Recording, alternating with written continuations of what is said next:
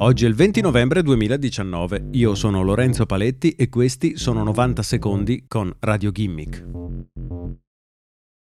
Apple sta lavorando ad un paio di occhiali che potrebbero, nei sogni dell'azienda, sostituire gli smartphone nel giro di alcuni anni, ma siamo sicuri che sia una buona idea passeggiare per le strade con persone perennemente collegate e dotate di fotocamere e videocamere sempre puntate?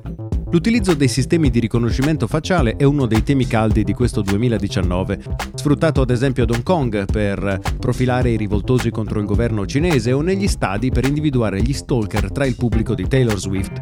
Un gruppo di attivisti è sceso per le strade di Washington, passeggiando di fronte ai palazzi del governo e nelle stazioni della metropolitana più trafficate, registrando il viso di centinaia di persone. Il riconoscimento dei visi, effettuato con il software Amazon Rekognition, sarà poi utilizzato per individuare politici, giornalisti e lobbisti che passeggiano per le strade della città.